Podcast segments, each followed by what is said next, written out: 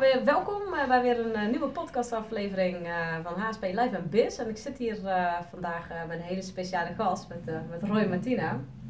En welkom Roy. In mijn, Dankjewel voor de uitnodiging. In mijn ja, ik vind het echt, echt heel erg fijn dat jij ja, mijn uitzending wil zijn. En ja, bijzonder dat je er tijd voor wil, wil vrijmaken. You never know. Je weet nooit waar nee, wat hieruit voortkomt. Dat vind ik altijd interessant. Dat ik, ik werk nu heel veel met het gegeven van quantum. En in quantum is het, weet je nooit de hoe van het wat. Mhm. Het enige wat je hoeft te doen is te checken met jezelf, klopt dit?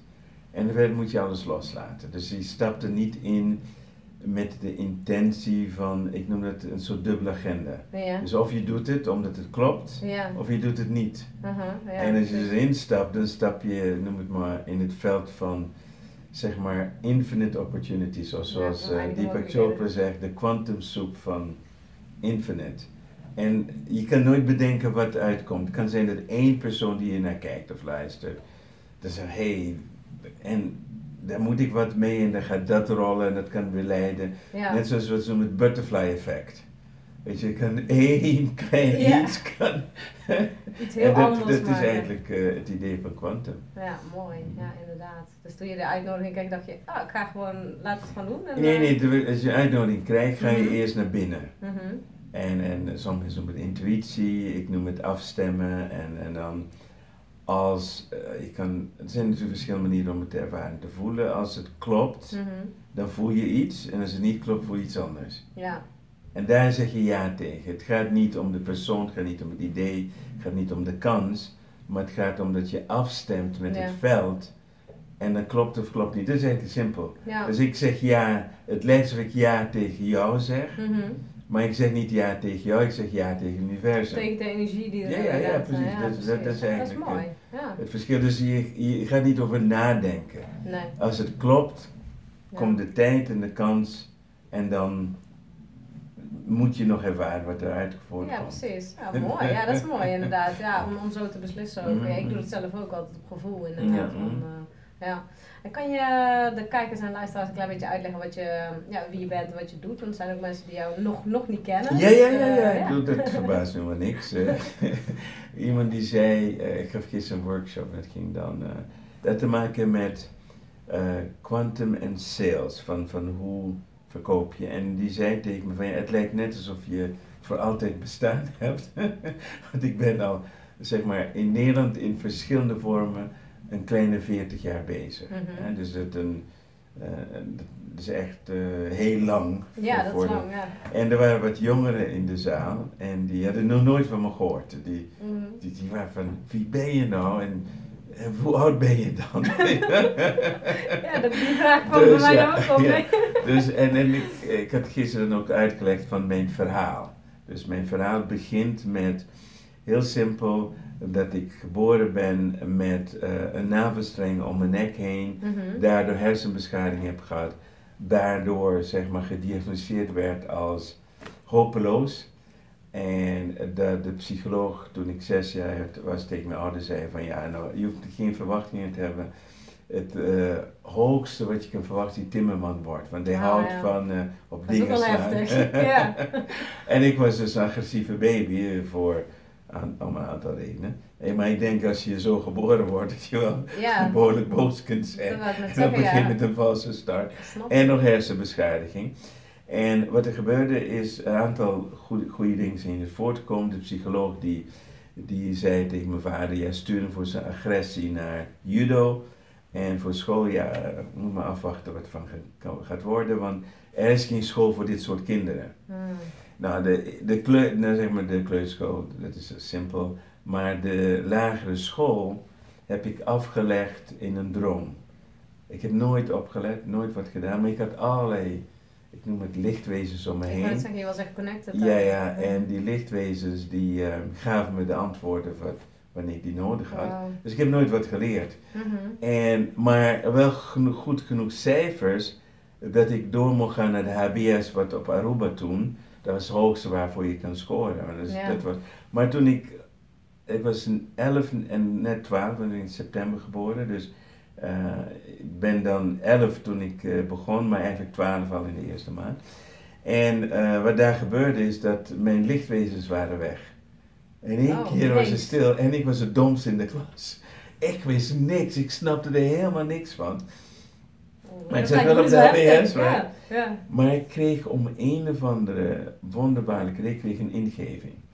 En die ingeving was om alles wat ik moest leren op te nemen op audiobanden. En in die tijd hadden we nog van die, die hele grote audiokasten. Ik weet niet of je die, die Ja, hebt meegemaakt. Met die hele grote haspels en dat soort dingen. Dus daar nam ik alles op. En ik ging er van de domste in de klas, de meest geniale in de klas. Binnen een, een semester. En ik ben cum laude geslaagd voor mijn HBS, cum laude geslaagd als arts. En nog steeds heb ik niks geleerd. In de zin van dat ik nooit hoefde op te letten. Ik nam gewoon alles op. Ja. Dus ik heb dus heel vroeg, heb ik wat, wat ik nu ne- neem, ik heb toen, eh zo het noemen, slaapleren ontwikkeld. Mhm. Nu noemen we het brain training en ik heb het ook gebruikt eh, bij, bij mijn patiënten en, en dat soort dingen. En eh, toen ben ik arts geworden en ik zou voor chirurgie gaan. Ik was echt al aangenomen, noem maar op. Ik kreeg een auto-ongeluk, later eh, blijkt het een koerscorrectie te zijn. en waardoor ik niet meer kon opereren. Dus ik, ben, ik heb wel geprobeerd, maar ik, ben, ik ging viel ik flauw op een patiënt, dan, dan ben je snel eh, Ja, weg. dan eh, dat is niet goed, nee. En je gaat dus van je hoogste droom, wat was om chirurg te worden, en in de geneeskunde is de chirurg, is eigenlijk de orka, de huisarts is de garnaal. Dus nu was ik van mijn orka-droom af en ik was een garnaal. Ik was dus nu huisarts.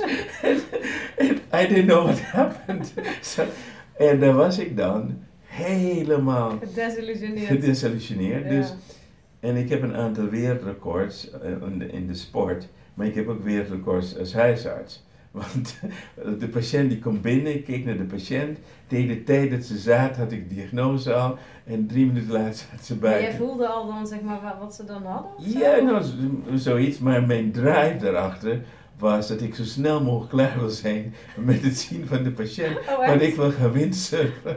Oh. Dus ik begon om 8 uur, om 11 uur was ik klaar. Om half 12 was ik op mijn plank. En om 3 uur had ik dan Oh, privépatiënten. echt? was ik om 6 uur klaar en dan ging ik feesten. Dat was mijn leven als huisarts. Maar ik had de restverschijnselen van ehm dat ongeluk, want ik heb mijn nek gebroken. Oh, ook heftig, ja. En mijn fysiotherapeut die bleef doorzeuren dat ik naar de acupuncturist toe moest, terwijl ik niet geloofde in de acupunctuur. Ja. Uiteindelijk ben ik naartoe gegaan om twee redenen. Eerst eh, bood de acupuncturist aan om het gratis te doen. ja, heel fijn. Ja, het tweede was, ik ging er naartoe om te bewijzen dat het toch niet zou werken. Oh, ook echt met die Ja, dus zo, ja, ik wil van het excuseur, dus ik ga zij laten, laten zien dat, ik, dat het niet werkt. Weet je. Maar wat er gebeurde, na vier, vijf behandelingen was ik van mijn klachten af.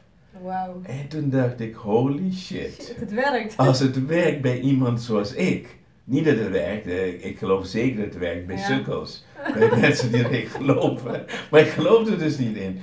Daar, toen eh, heb ik dus een paradigmaverschuiving gehad. En dus eh, drie maanden later heb ik me ingeschreven voor een acupunctuuropleiding, dat was toen in Nijmegen. Mhm.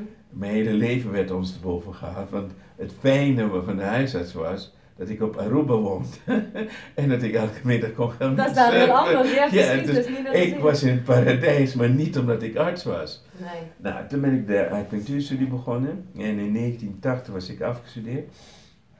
En ben ik een praktijk begonnen in Maastricht Mhm. voor acupunctuur. En, ehm, en wat ik heb gedaan, wat, wat ook eh, zeg maar een, een briljante ingeving was, wat ik mis vond in de acupunctuur was dat mensen die, die werden maar doorbehandeld.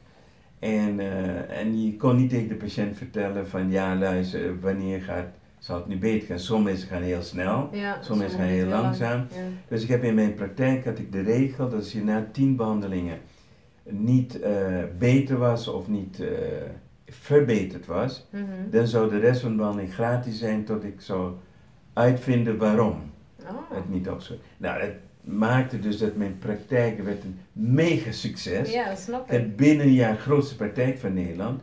Ik had tien mensen voor me werken. Maar het was niet commercieel. Ik was voor mij puur, ik wil mensen helpen. Het was niet Ja, voor mij van, Ja. wat kan ik verdienen? Nee, En het heeft me ook een burn-out gekost, want... je was ehm, nog niet met verdien- verdienmodellen bezig. nee, nee, nee, nee, nee, ik was bezig gewoon ik was bezig mensen te helpen en mijn burn-out kwam omdat ik alleen daarmee bezig was.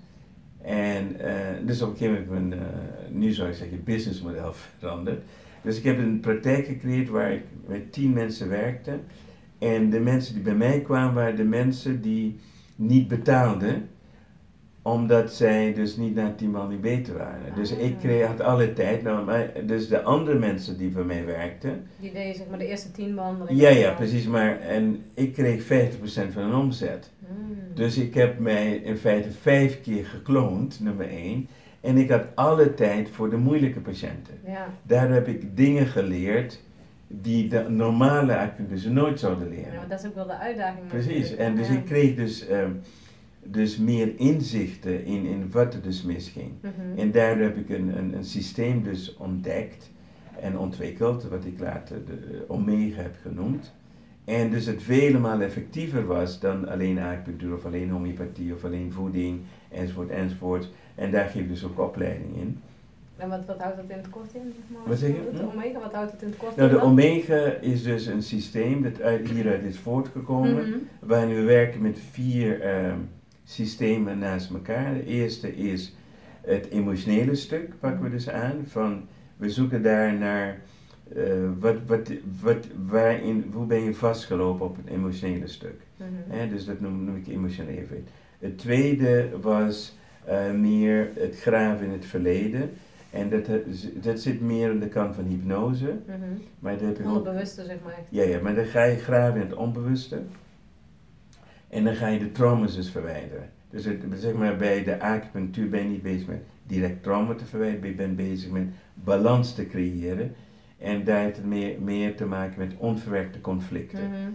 En bij de tweede eh, stuk, dit is de tweede tak van Omega, is graven in het onbewuste. En daar kun je hele snelle veranderingen krijgen.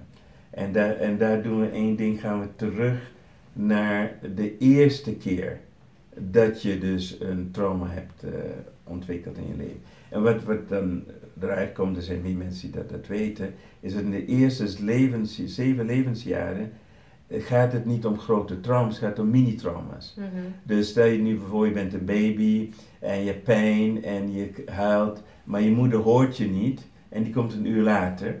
En dan heb je dus een mini-trauma. En die mini-trauma is de betekenis die je hebt gegeven aan het feit dat je moeder niet kwam ja, precies. toen je, je nodig had. Of, uh, dus, en misschien is de betekenis heb gegeven, je houdt, mijn moeder houdt niet van me. Ik ben het niet waard. Dat soort dingen. En dat is bepalend voor de rest van je leven. Ja. Dus als je een, een, tegenslag tegenkomt, val je altijd terug naar je mini-trauma's. Ja. En de mini-trauma's vullen de kleur van je leven. Want dat is, hoe dat is natuurlijk ook wel veel ondernemers nu. Eh, ik heb ook in mijn eigen uh, bedrijf veel uh, ondernemende vrouwen, ambitieuze mm vrouwen. Die inderdaad vaak toch weer komt dat op het thema terug. Van, ja, ja oh, precies. ben, ik, dus, ben ik het wel waard? Ja, dus, dus je zelfbeeld wordt gevormd in die eerste zeven levensjaar.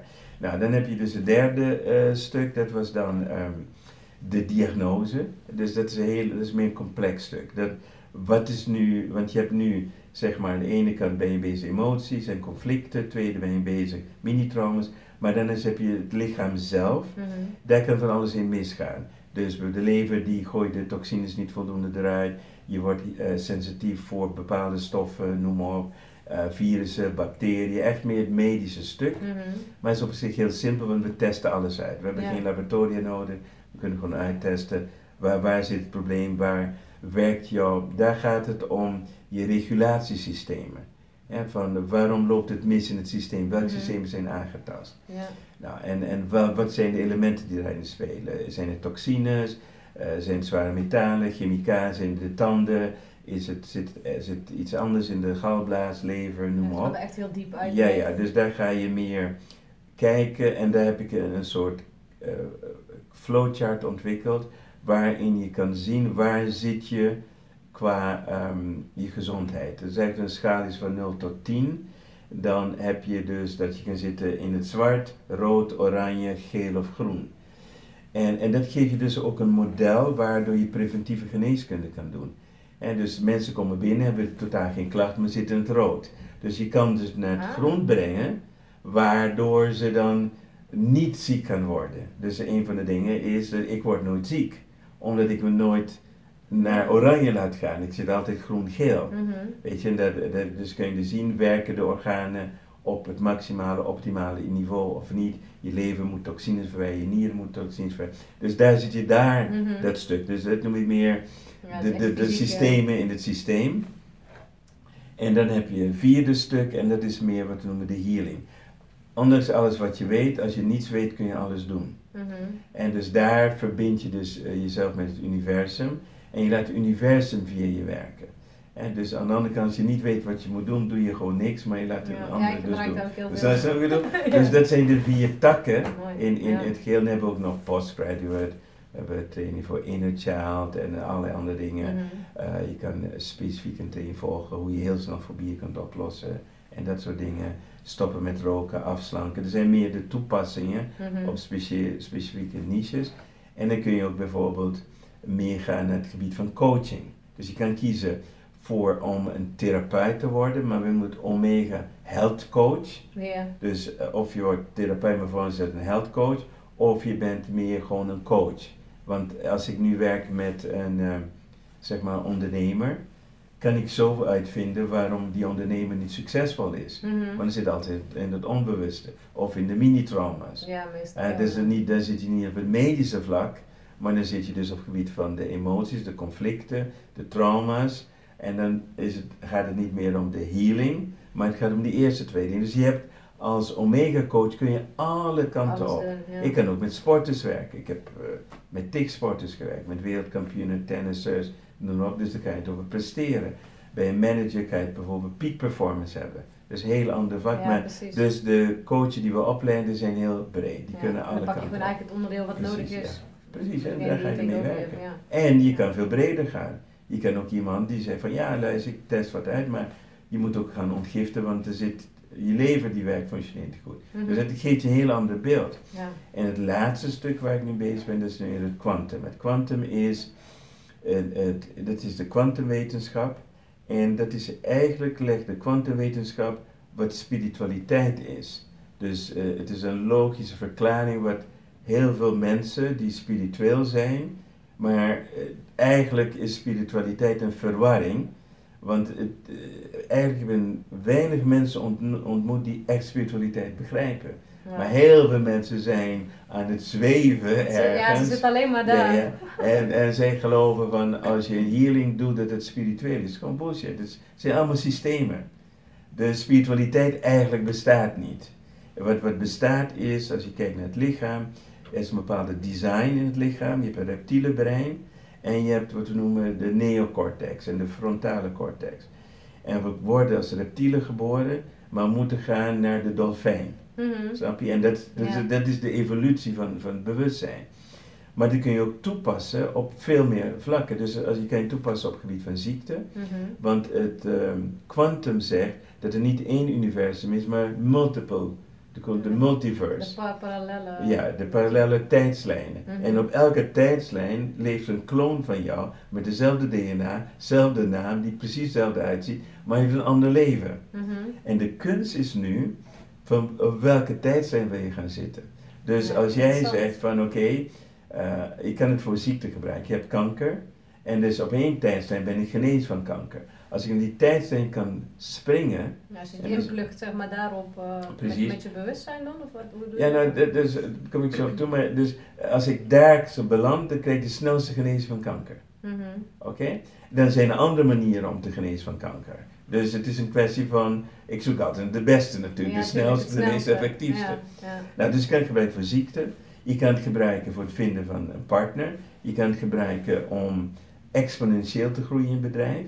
Dus als je kijkt naar hoe bedrijven groeien, dan heb je ook drie niveaus. Je hebt dus een bedrijf die groeit lineair. Mhm. Hè, dus eh, elk jaar meer percentage, meer omzet of eh, eh, effectiever werken.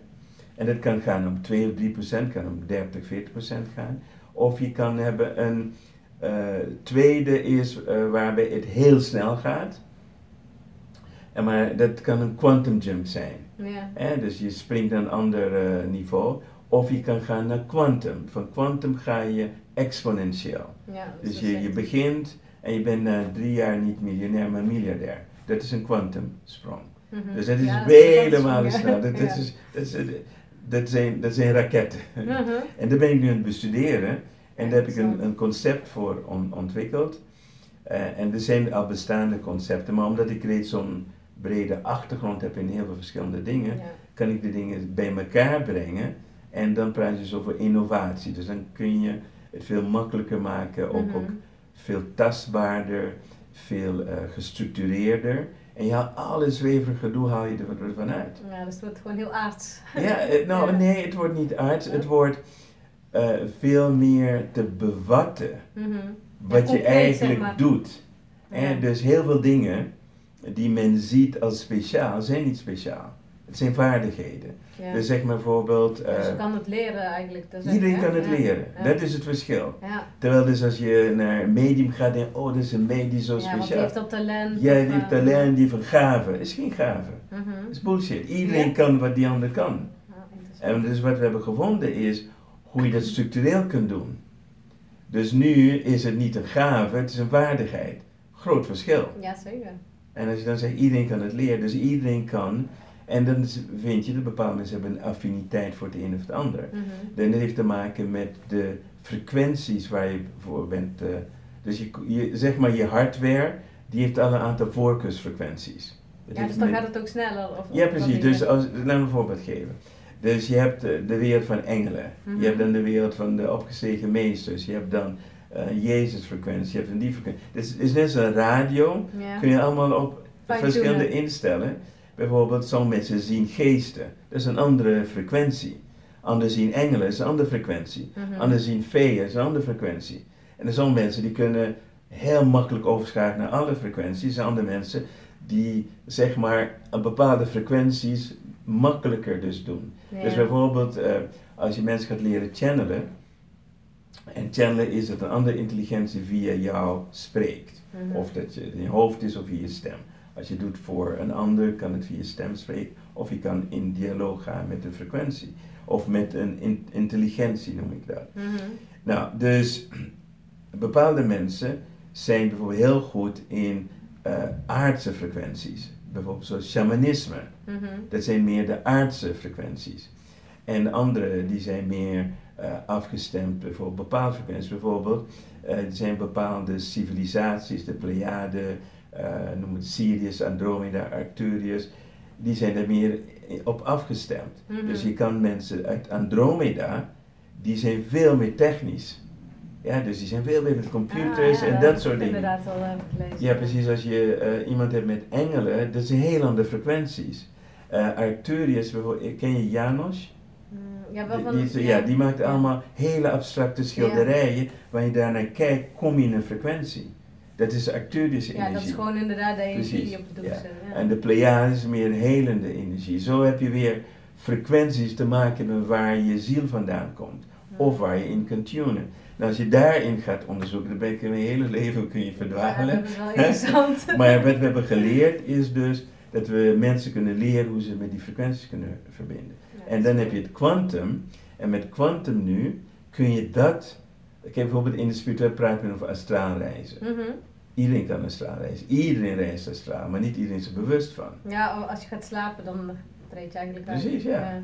ja. Eh, dus in het kwantum reis je eigenlijk astraal Mhm. naar de tijdslijn waar je naartoe wil gaan. En daar haal je de informatie vandaan. En dat kun je Ja, nu je gaan toepassen. aan. Je gaat het bewust aan doen.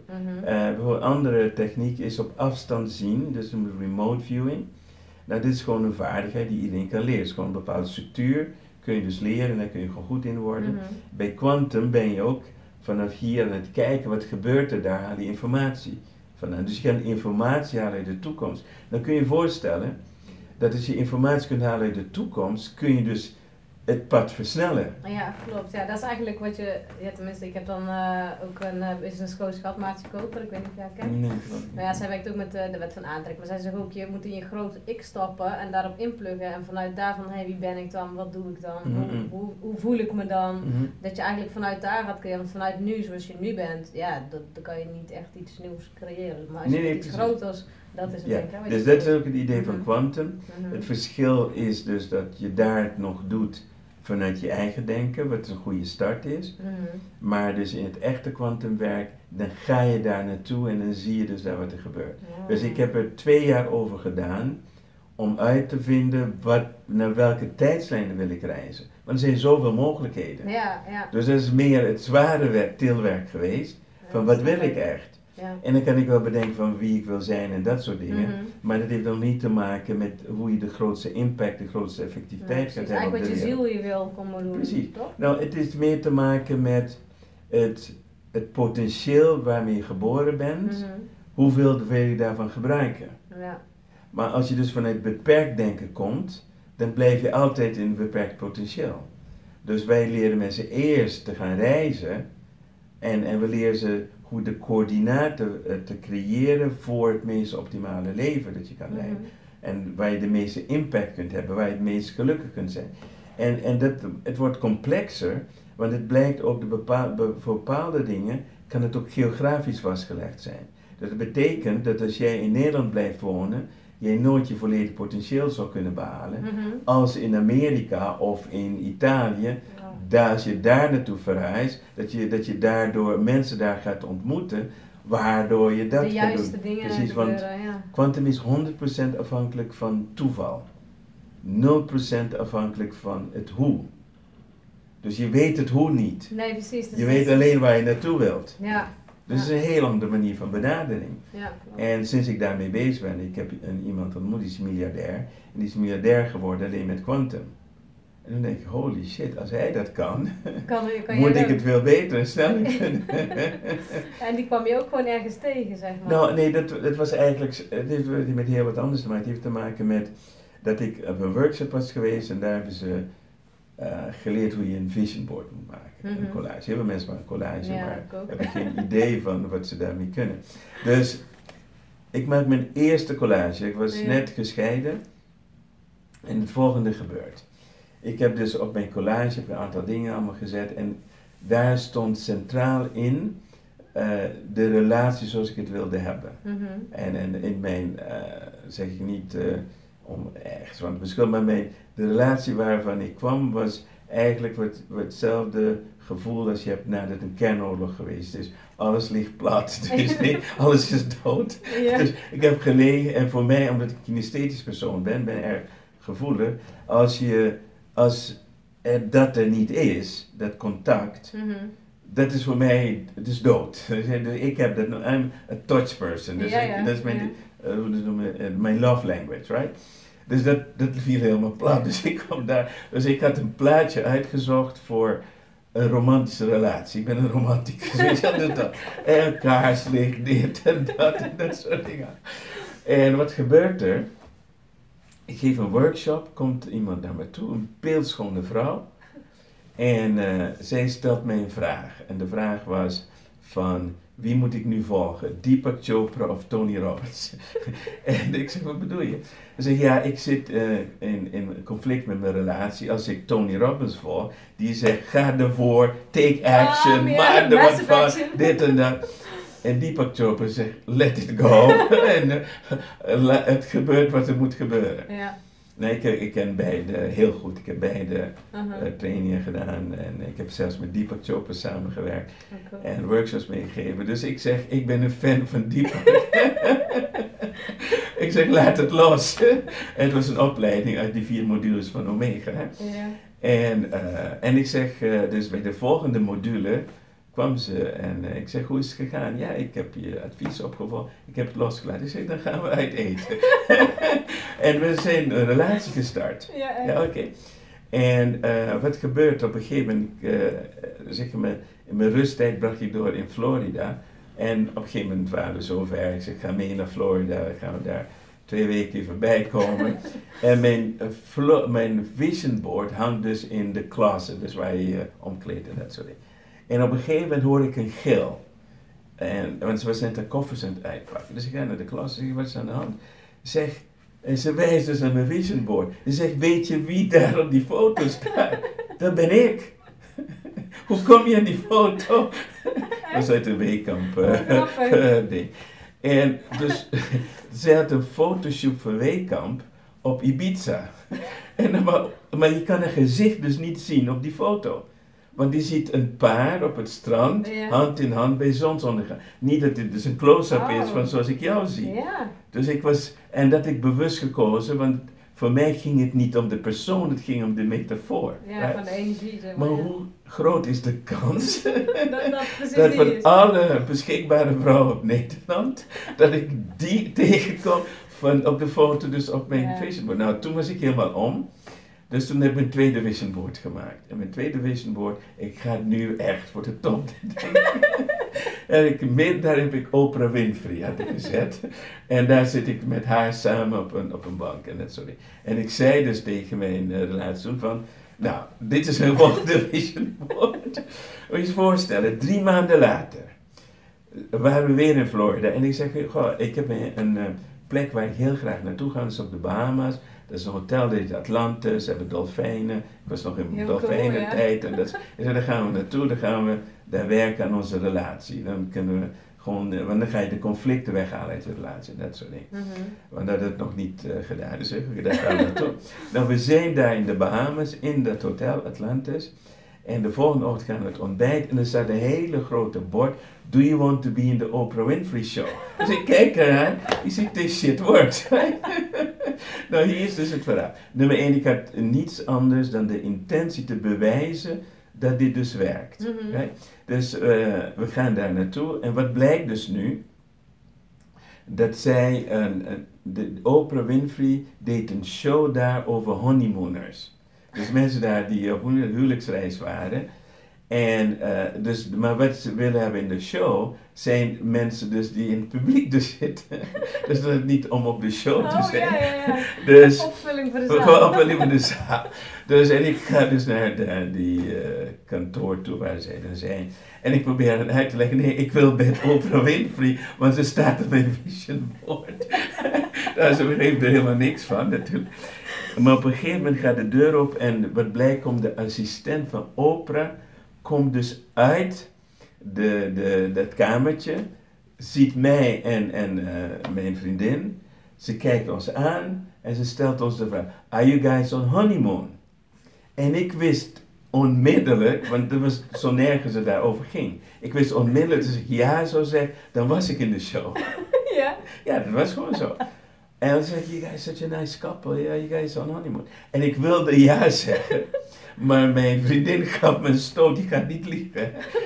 dus we zijn niet in die show Anders geweest. had je er gezeten, ja. Maar achteraf gezien was mijn intentie alleen maar om te bewijzen wat mogelijk is met, met, met collage. Dus en, en ik had niks te vertellen.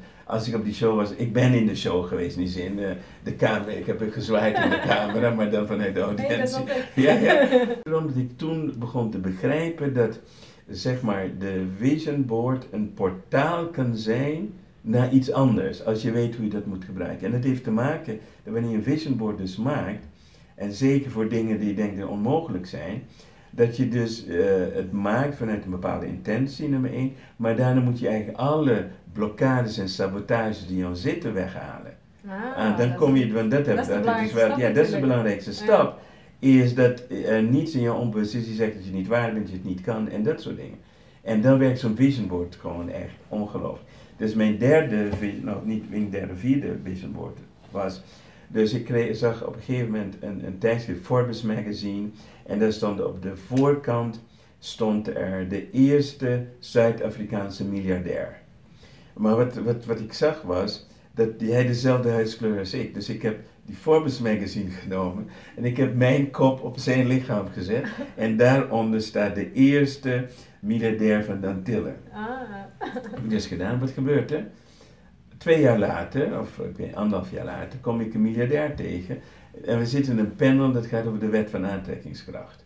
En uh, op een gegeven moment zegt hij van, uh, ja, uh, je kan alles manifesteren, bla bla bla, heel simpel, als je de persoon wordt die je manifesteren. Dus ik, en we spraken bijna dezelfde taal, maar hij had wat nuanceverschillen erin. En hij zei ondertussen ook dat hij lui was. Nou, ik heb nooit geweten dat je lui miljardairs kunt hebben, dus ik was geïnteresseerd in wat hij te vermelden had. Dus ik heb hem uh, toen uh, uitgenodigd voor een lunch, hebben gesproken met elkaar en toen sprak hij dus over quantum. En hij is mijn mentor geworden, ik heb alles van hem geleerd. En dus nu ben ik bezig met een project, een miljardenproject. Dat gaat over een nieuwe vorm van geneeskunde. Waar alles wat ik heb gedaan, Wow. plus alles wat ik tegen ben gekomen op mijn weg, dat niet van mij is, samen dus brein. Mhm. En dit gaat gefinancierd worden. Het is al gebeurd in het kwantumveld. Het bestaat dus al. Ja, precies. Dus dat is eigenlijk het, nieuwe naar de- denken. Naar de, ja. andere, de werkelijkheid die nu is. zeg maar, de fysieke- ja, en het, het mooiste is, en dan zie je hoe dat dus werkt, is dus één, het geld is geen probleem. Ik moet het, ik kan 2, 3 miljard project maken, maar niet uit. Dus ik maak een heel groot Mhm. project. De financiering is bijna al 100% gegarandeerd, nummer één. Maar dan, dan zie je de synchroniciteit dat gaat gebeuren. En dat is dus het interessante. Op een gegeven moment, dat was vorig jaar, in augustus, gingen we naar de Burning Man. En dan pak ik altijd, als ik ga reizen, pak ik altijd een boek. En dan ga ik, als ik tijd heb, ga ik dat lezen. En ik pakte een boek van 1999. En dat was, eh, dat was net voor het jaar 2000. Dat was van een medium, Sylvia Brown. En dat heet eh, The End of Days. Mhm. Ondertussen ben ik al heel ver met het eh, project wat ik twee jaar over heb gedaan om uit te vinden wat ik ging doen. Dus wat ik ga doen is om een nieuwe vorm van geneeskunde te brengen in piramides. Dat is het deel van het concept. Mhm. Omdat piramides een hele sterke helende energie hebben. Ik, ik ga een boek lezen en dat ging over dat er heel veel doemscenario's waren voor het jaar 2000. Dat zou een van de momenten zijn, net als 2012, einde van de Ja, wereld, dit en dat. En in het boek eh, beschreven ze al die verschillende doemscenario's. En zij zegt, maar ja, dat, zij maakt haar eigen voorspellingen. En zei, dat gaat niet gebeuren. De wereld komt niet tot een einde. We gaan wel in heel veel problemen komen in de toekomst. Ze voorspelt precies wat allemaal gaat gebeuren. Ja. Maar daarin voorspelt ze ook, er komt een nieuwe vorm van geneeskunde in piramides. Dit is dus nadat ik dat heb bedacht. Dat is één ding. En eh, wat, een ander iets dat gebeurde in, in januari, krijg ik op een gegeven moment een, een tekst via Messenger van een arts die ik ken hier. En die arts die zegt, ik moet met je spreken. Ik zeg, oké, eh, waar gaat het dan over? En ik, ik spreek niet met iedereen. Ik denk, oké, waar waar je Ja, nou ja, praten? je moet je tijd dus, goed eh, besteden. Ja, ja, daarom. Dus, en hij zei, ja, ik wil praten. Ik ben, be- ik ben, ben een helderziende geweest in Nederland. Want ik was op zoek naar mijn zielenmissie. Wat moet ik hier met de waarde komen doen? En die vertelde me dat ik een nieuwe vorm van geneeskunde ga doen in Nederland. Maar dat ik iemand ken die dat wereldwijd gaat doen. En eh, nou ja, ik zei, toen dacht ik aan jou. Nou, ik stuurde mijn concept. en hij heeft totaal flabbergasted. Ja, dat snap Maar ik. mijn concept is ten, tien keer beter dan die van hem. Want ik heb er heel lang hierover nagedacht. Mhm. En hij zegt van, ja, ik wil dit in Nederland gaan doen. En hij zegt, ik heb investeerders die kunnen gaan tot 500 miljoen. Nou, hoe, hoe bestaat het Ja. dat een helderziende aan hem dat dus vertelt? Dus dat is, dus een andere bevestiging die er Ja. is. En, en zo zijn er nog honderd andere bevestigingen. Iemand die naar me toe komt, die is investeerd, die zegt, ja, ik... eh, Binnenkort krijg ik een bak met geld, ik weet niet wat ik ermee moet doen. Heb je ideeën waar je mee kunnen zetten? Oh, nou, dat soort dingen die gebeuren. Ja, dat is Dus, dus dat, heeft, dat is die synchroniciteit Mhm. die je niet kunt bedenken. Zolang jij je linker hersenhelft gebruikt, je logische brein, Mhm. blijf je zitten in het lineaire iets. Wanneer je dus je rechterbrein gebruikt, je rechterbrein is draadloos verbonden met het veld, daar is waar je intuïtie dus zit, dan kun je dus echt gaan naar dat wat er is en daar haal je de ideeën vandaan. Ja, precies. En het is een kwestie van wat, wat is het wat jou het meest aanspreekt. Ja. En een, het moment dat je in het kwantum stapt, kun je nooit meer terug. Nee. Dan Dan zit je gewoon connected en Ja, dan komt het Dus het is, het is dus niet het enige waar ik nog zeg maar mee bezig ben. En ik heb het ook uitgetest. Mhm. En ik heb in januari dit jaar heb ik vier mensen uitgenodigd bij mij thuis voor drie weken. Maar mijn vrouw die ging eh yogaopleiding doen van drie weken. Ik denk, ja, die gaat haar challenge doen. Ja. Ik ga mijn eigen challenges doen.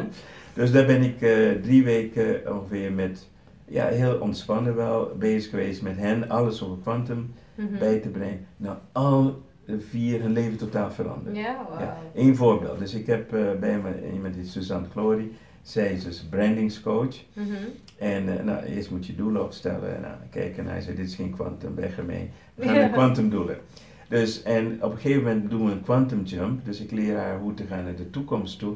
Waar zij het grootste effect, impact, contributie heeft op de wereld. Gelukkig is, gezond is, enzovoort. En dan ziet ze dat het niet Nederlands is, dat het in Ah. Amerika is. Oké, dus ze komt terug. En ze zegt, ja, je hebt gelijk, eh, eh, ik ga internationaal. Drie dagen later kreeg ze de eerste uitnodiging voor um, een presentatie te doen in Californië, in Nederland, voor een audience. Hoe, hoe kan dat? Ja. Nou, en uh, toen kwam, hadden we een, um, ik gaf een lezing bij Meer Business Amsterdam, begin februari, dat is 1 en 2 februari geweest.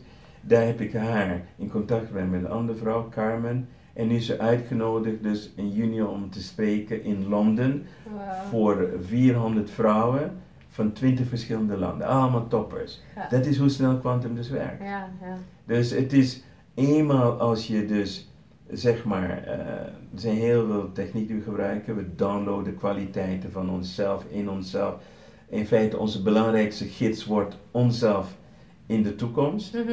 Je rolmodel wordt jezelf in de toekomst. Dus heel veel van de spirituele dingen van, oh, wie is je rolmodel? Hoef je allemaal niet Ah, meer. ja, Je kan, ja. Want het is veel natuurlijker voor jou ja, om een kloon van jou te nemen Die al verder is. die al verder is dan jou. Ja, En wie is een betere gids voor jou dan iemand die al die weg heeft afgelegd? Ja. Snap je het verschil? ja, ik snap het dus verschil ja, heel veel dingen met spiritualiteit, gidsen, eh, eh, NLP rolmodellen, dat soort dingen. Alles verandert in het kwantum. Ja, En dan het kwantumprincipe is, niets bestaat buiten jou.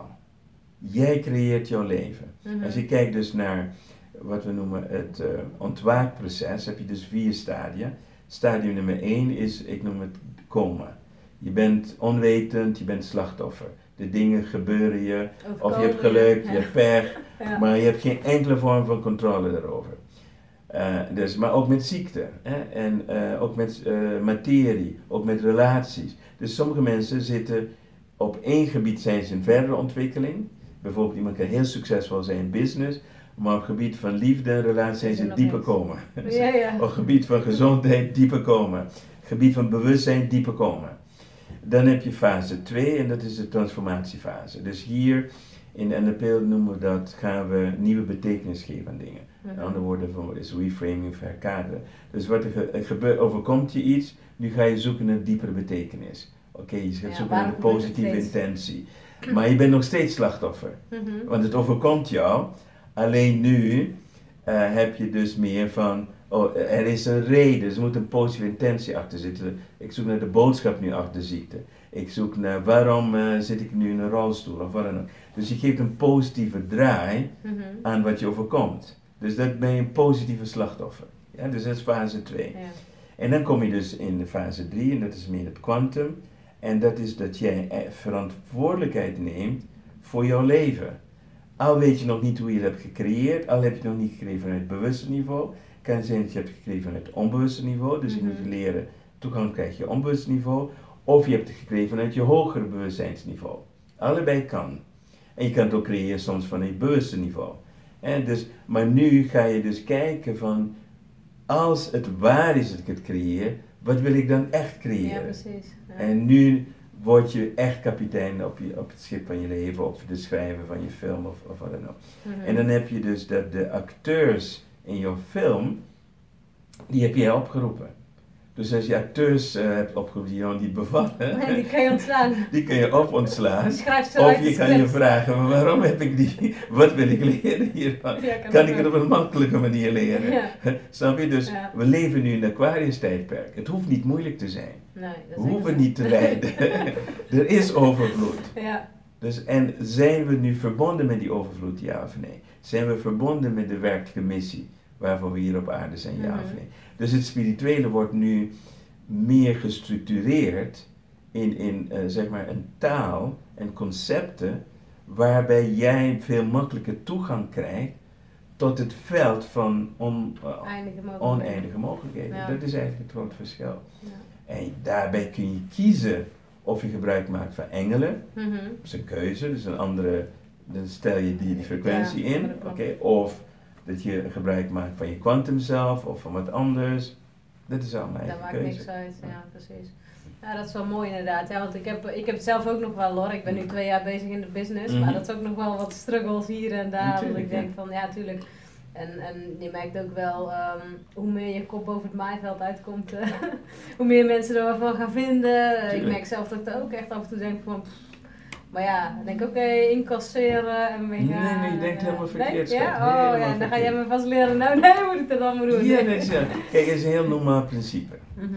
Uh, je, moet, je moet het zo zien en je hebt dus eigenlijk twee, ja, laat, laat het zo uitleggen. De wereld nu Mhm. is, wordt beheerst door het reptiele brein. Het reptiele brein is het oudste deel van onze evolutie, is vertoond brein. Dat is wat, je kunt zeggen dat ego is, eh, zeg maar, in design in het reptiele brein. Mhm. Het reptiele brein heeft een aantal ehm, zeg maar kenmerken. Kenmerk van het reptiele brein is angst of agressie. Een van de twee. Mhm. Right? En dan heb je nog een verlamming ertussen, gewoon dat je niet weet wat er gebeurt. ja. Maar in principe is het angst of agressie. Mhm. Dan heb je het nummer twee, hiërarchie. Er is één belangrijker dan de ander. En dan heb je competitie. En dat betekent dus eh, win-lose. Mhm. Ik win, jij verliest. Alright? En dan heb je dus eh, predict- predict- predictability, dat is voorspelbaarheid. Dus het, het, je zit gewoon in patronen. Dus mensen willen zekerheid en veiligheid. Dus dat is de stand van de mensheid voor meer dan 80%. Mhm. Kapitalisme is reptiele brein. Religie, reptiele brein. Religie werkt met angst. Boezem je in, angst in Ja. En werkt met de agressie van God. Dat is puur reptiele brein. Het is gecreëerd om mensen dom te houden. Om mensen niet te evolueren. Mhm, ja. De reclame, reptiele brein. Voedselindustrie, reptiele brein. Alles is reptiele brein. Waar we naartoe moeten is dus naar de frontale brein en de neocortex. Daar zit het bewustzijn. Dus als 80% van de mensen in het reptiele brein zitten, is diegene die dat ontsnapt, die is de vijand. Mm, ja. Simpel. Ja. Dus als je gaat kijken naar, eh, het zijn percentages. Dus hoe meer zichtbaar je wordt, het percentage blijft altijd hetzelfde. Maar het lijkt alleen maar. Het lijkt meer. Ja. Dus ik heb het omgekeerd. Ik meet mijn succes aan de hoeveelheid mensen die negatief over mij praten, Mhm. die me niks vinden, die me arrogant vinden, die denken dat ik full of shit ben, dat ik Mhm. een oplichter ben, dat ik een commercieel ben en dat ik alleen doe voor geld. Hoe meer mensen het zeggen, hoe, meer, hoe succesvol ik ben. Ja, dat zegt mijn andere business coach ook inderdaad. Ja. Dit- dit is gewoon een gevolg van. Dus je hoeft niks te incasseren, je hoeft alleen maar te zien, oh oké, Prima. dat is één meting van succes. Tweede meting van succes is geld. Mhm, Hoe effectief ben ik in het overbrengen van mijn boodschap? mhm. En daar kom je ook jezelf tegen. Je komt jezelf tegen met zichtbaarheid. Ja, klopt. Want je, je reptiele brein, die wil dat mensen je aardig vinden. Snap je? Dus als je niet aardig vindt, is reptiele brein, shit, wat doe ik verkeerd? Niks verkeerd, je doet het goed. Mhm. Maar je moet ontstijgen dat mensen je aardig moeten vinden. Dus je, hoe hoger je stijgt, hoe meer mensen je aantrekt die met jou resoneren. Simpel. Dus, maar om die resonantie te vinden, moet je er zichtbaar zijn. Ja, Dus dat is de paradox. Ja. Maar tegelijkertijd trigger je al die reptielen die dan zeggen, nee wacht even, terug jij. In de krabbenmand. Ja, terug. Ja. Dus dat is de andere kant. Dus daar, daar kom je zelf tegen. En eh, in het begin denk je, je moet een olifantenhuid ontwikkelen. Mhm. Hè? En later denk je, eh, dan kom je, als je gaat groeien, kom je in de compassiefase. De compassiefase is, ja, in feite heb je compassie voor jou. Als je zo door naar de wereld kijkt, Ja. jij zit stak. Ja. Je zit volledig stak. En dan als je komt in de creatorfase, de compassiefase is de transformatiefase. Dan kom je in de creatorfase. De cre- wat- waarom heb je dit gecreëerd in jouw wereld? Is zo omdat jij moet leren dat je daar shit aan moet hebben. Ja. Snap je? Eh, Als je weer niet weet hoeveel shit ik over me heb gehad. Bij mij was het bij Spiritueel Netwerk Nederland. Ik dacht, oh nee, weet je wel. Overal valt de boodschap, nou goed in die zin. En daar was het helemaal... Ja, natuurlijk. Ja. Nou ja, ja want Maar zit is- wel een ding hè, met spirituele mensen, dit is helemaal reptiele brein. De meeste mensen willen doen spiritualiteit vanwege aandacht. Ja. Kijk even naar, maar ze lopen er ook speciaal bij gekleed. Ze vertellen trots dat ze mediteren, yoga doen, rechtsdraaiend yoghurt. Ik ben vegetariër. Allemaal aandachtspunten. Mhm. Dat, dus die zitten gewoon stak in de reptiele brein. Zijn nog steeds slachtoffers. Hè? Mhm. De, de spirituele mensen zijn nog negatiever dan de niet-spirituele mensen. Want de enige reden waarom ik dat weet, Mhm. is zolang iemand een oordeel heeft over een ander, zijn ze niet spiritueel, zijn ze gevangen in het reptiele brein. Ja. En natuurlijk hebben wij ook ja, oordeel aan. vast, ja. Ja, we hebben oordeel aan tot we de creator zijn geworden, dan hebben we geen oordeel meer. Nee. Snap je het verschil? Ja, ik snap Dus hoe verschil, ja, meer zeker. oordeel ze hebben, hoe minder spiritueel ze zijn. Ja, Maar ze roepen wel. ja, ja dat is het ze praten zogenaamd spirituele taal. Wat alleen maar verwarring is. spiritueel ego. Ik kan zo, ik kan morgen, kan ik me anders kleden, ik kan zo spiritueel spelen. Ik kan ook verlicht spelen.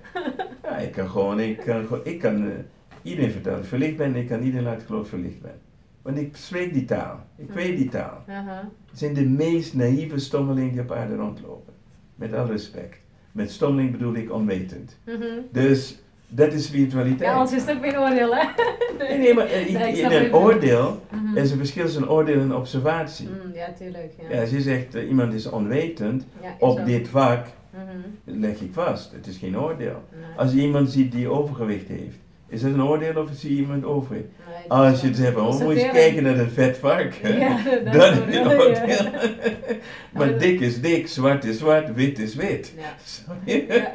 Dus het, ja, ik, eh, als ik zeg, ze zijn stom, is het meer van het idee, eh, kan het mij wat schelen, is, we zijn gewoon onwetend. En ik heb Mhm. compassie voor hen. Ja, Ik kan, ik kan, ik kan erom lachen. Ik kan hele mooie discussies met hen. Ik kan zo hen boos maken. Kan ze zo triggeren. Ja. Kan je zo Er is laten zoveel nodig meestal. Nee, dat, dat, dat is dus spiritualiteit. Ja, ja. Want er zit, kijk, spiritualiteit vanuit, eh, laten we zeggen, het niveau dat je me aardig moet vinden en, en dat ik van jou moet houden, is geen spiritualiteit. Nee. Heel veel mensen die spiritueel zijn, hebben een agressie onderdrukt. Ja. Snap je? zeker. En als je die klep open doet, Zo, nou die Dan kwam, die komt- kwam open laatst. komt er bagger uit, zeg. Oeh, Dan er is hier iets geraakt. Ja. Ja, dat ging over geld natuurlijk, want dat, dat is waar. Geld is dus de duivel van de de, quote was, ik heb geen geld, had ik neergezet, weet je, en daar had ik gewoon een, een verhaal had ik daarbij. En daar ging ze helemaal op los. Natuurlijk. En ik dacht, oeh. Maar weet je dus dat Ja, een, een, een van de lessen in spiritualiteit, want er zijn eigenlijk vijf, wat ik noem gebieden die je moet meesteren. mhm. Dus één daarvan is materie. ja. Want als je niet de materiemeester bent, ben je niet verbonden met het universum. Nee, klopt. En als je afkeer hebt van geld, als je afkeer hebt van geld, ben je de meest egoïstische persoon die op aarde rondloopt. Want deze mensen zeggen, ja, ik heb genoeg. En dan ben je dus deel van het probleem. Want overvloed Mm. is wat overvloed. De reden dat er onevenwicht is in de aarde, is dat te veel mensen net genoeg hebben en niet voldoende doen voor de mensen die niet genoeg hebben. Ja. Dus als iemand zegt, ik heb genoeg, dan zeg ik, je bent een egoïst. Als iemand zegt, ja, je bent commercieel, ik zeg, jij bent een egoïst. Commercieel is niet een vies woord. Nee, nee, daar maken mensen ervan. Dat, dat is, dus Ja. hebben, de spirituele mensen hebben een associatie dat commercieel negatief is. Ja, Het is niet, het is, Ja, een, is het is een compliment. ja. Zegt, je bent commercieel, ja, je bedoelt professioneel. Ja. ja, maar je brengt iets moois over en dan is het, ja, dan mag je er ook geld voor krijgen. Ik bedoel, dat is Niet best probleem. wel. Nee. Nee, gewoon mooi. Ja. Je moet er een waarde aan geven. Ja. Als je geen waarde aangeeft, wordt het niet eens gewaardeerd. Nee, dat is waar. Dus Nee, klopt enige reden dat je dingen gratis weggeeft, is omdat je deur wilt openen voor je gedachtegoed. Dan zeg je, hier, dit is wie ik ben. Ja. Wil je met me verder, ja of nee? Dat is een heel ander verhaal. Ja. Daarom doe je het gratis. Als je waardevolle content eh, weggeeft, dan kunnen mensen vinden wie je bent. Dus ja, zeker. als je direct geld vraagt, dan komen ze in een weerstand, want ze kennen je nog niet, ze weten niet precies wat je doet, het wel me werken of niet. Je roept alle triggers bij hen op wat er is, maar als ze je beter kennen, weet je, oh ja, met die persoon wil ik verder. Ja, precies. Maar dan kost het geld. Mhm. Hoe, zeg maar, hoe meer, hoe intiemer het wordt, hoe duurder het wordt. Ja, dat En maar de, het is meer, welke waarde geef jij aan jezelf? Mhm. Ik zal zo een verhaaltje vertellen over mijn vrouw. Dus toen ze bij mij kwam, Mhm. toen wij met elkaar gingen trouwen, eh, was haar uurtarief 150 euro per uur. Mhm. En op een gegeven moment zei ik, ja schat, dat kun je niet meer vragen. Je achternaam is nu Martina, de prijs moet omhoog. Right? Nou, met heel veel moeite ging naar 250 euro Ja. per uur. Nou, daar was ik niet happy mee. Dus ik nam haar mee naar China. In China betalen ze me 5000 euro per uur. Zo, beter. Dus ik was aan het zoeken naar de juiste klant voor haar. Ja. Dan ging kwam een klant en die zei van ja, ik heb pech met mannen, ik trek altijd verkeerde mannen aan. Hij zei, oh, ik, mijn vrouw is hier, zij is specialist op dat gebied, Ik ga, ik regel een consult met haar. Toen ben ik helemaal in paniek. Van ja, wat moet ik doen voor die 5000 euro? Ik zeg, nee schat, je doet precies hetzelfde wat je doet voor 250 euro. Oké, nou dat is goed. Ze hebben een consult gegeven. Dat, ja. Vrouw helemaal happy. En toen heb ik een gesprek met vrouw gehad en ik zeg uh, dit en dat. Ik zeg, luister, dit was een eerste consult. Dus, maar ik ben niet klaar. Mm -hmm. want er zit veel nog meer in de soort met eigenwaarde, zelfbeeld, noem maar op. Ik zeg, nou ja, wat, wat kunnen we gaan doen? Eh, ik bied je een coachingstraject aan en dat kost je 75.000 dollar voor zes maanden. Weet je dat of weet je dat niet? Ze zei ja. Dus mijn vrouw kreeg haar eerste klant 75.000 dollar, twee keer coach in de maand, anderhalf uur. Nou, dat is helemaal voor jou, moet ik ermee weten. Nou, gewoon doen. Ik ben op de achtergrond, als je me nodig hebt. Na zes maanden heeft de vrouw niet alleen de man gevonden waar ze dus mee uh, leeft. De omzet in haar bedrijf is verdubbeld. Wow. Dan praten ze echt over 3, 4 miljoen. Right? Die vrouw die tekent nog een contract van zes maanden. Maar nu niet meer voor een man, maar zij ziet nu wat er met het bedrijf gebeurt. Wat denk je de volgende zes maanden gebeurt? De omzet verdubbelt weer. Zo. Ze heeft dus drie keer bijgetekend. En toen heeft mijn vrouw ontdekt wat haar meerwaarde is. Je ziet, het gaat niet meer over eigenwaarde. Nee. Je ziet nu wat jouw meerwaarde dat is. Mooi, ja, dat is natuurlijk heel anders. En je ziet nou het effect dat je hebt doordat je iemand coacht wat er met die persoon gebeurt. Terwijl ze niet, niet één moment heeft gewerkt aan de business. Ze heeft alleen gewerkt aan, de persoon, gebruikmakende van de dingen uit domein coachen. Je werkt aan de conflicten, je werkt aan het onbewust, je maakt ze congruent met hun doelen enzovoort. Zij heeft een hele uh, verandering meegemaakt. Ze is gegaan eigenlijk van slachtoffer nu naar leider. Dus van lijden met lange ei naar lijden met korte ei. En dat vertaalt zich in omzet. En de meeste coaches zien dat dus niet. dus ik heb uh, een klant genomen, die kwam bij mij, die had een jaaromzet van 60.000 tot uh, 70.000 per jaar. Mhm. En die zat ook in het hooggevoelige ondernemen. En dat op een gegeven moment, na een, een jaar coachen, was de omzet 80.000 per weekend. Zo. Nou, dus dan praat je dus over het jaar, dus een toename van 10 keer van dat binnen een jaar tijd. Daar zie je de meerwaarde.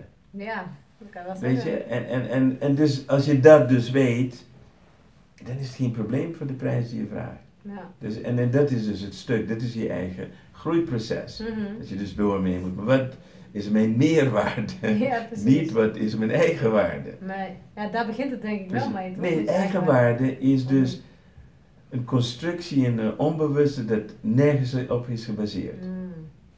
Wat ben je waard? Ja. Ergens heb je besloten ergens dat ik niet meer waard ben dan zoveel te vragen per uur. Waarom heb je dat besloten? Ja, want dat is dus waarom er dan, ja, bij mij dan, dan komt er elke keer weer geld binnen, geld binnen, uh, dan gaat het net zo en dan denk ik, huh? Wat, ja, blijft dat je niet congruent bent Nee, want dan blijft het op eenzelfde dus, niveau. Ik, ik zei het vandaag, hoe heb ik ermee waarde betaald van 5000 euro per uur? Nou, hoe bepaal je nou? Wat er gebeurde was, ik werd, was in Rusland en ik werd door een uh, vrouw gevraagd of ik haar zoon wilde behandelen. En uh, ik heb eigenlijk geen zin, ik hou eigenlijk niet zo van Russen. Dat is, niet, dat is geen waardeoordeel. Nee, ik vind geen fijne mensen om mee te werken. Mhm. Dus toen, uh, ik, daar zeg ik mijn tarief toen, dan zou ik 250, 500 uh, euro per uur vragen. Maar ik wil dat klusje niet. Dus ik denk, ik ga hem zo hoog stellen dat ze nee gaan zeggen. Dus ik heb tegen haar gezegd, oké, uh, ik vraag 500, uh, nee, 5000 euro per sessie. En ze woont in Londen. Maar ik, als je dus komt, moet ik drie dagen achter elkaar moet ik een sessie geven. Van een uur. Mhm. en dan één keer per maand. Nou, dat is 15.000 euro. En ik denk, ja, daar gaan ze nee tegen echt niet doen, ja. Maar ik wist niet dat het een miljardair was. dus die vrouw zei ja. Die vrouw zei ja. Dus ik ben uh, voor acht maanden ben ik naar Londen elke maand gereisd. Wow. En de tijd van mijn leven. Ze bracht me de duurste restaurants die er waren. En uh, zat in het duurste hotel, zat in een suite. Nou, daar, daar, kun je in verdwalen. Met eigen privéchauffeur, noem op. En haar zoon die had een hersentumor. Hij was 11 jaar, die groeide niet en dat soort dingen. Was door professorenbaan, ze hebben natuurlijk de beste doktoren ter wereld hebben ze gehaald. Uh, ook alternatief, dat werkt allemaal niet. Mhm.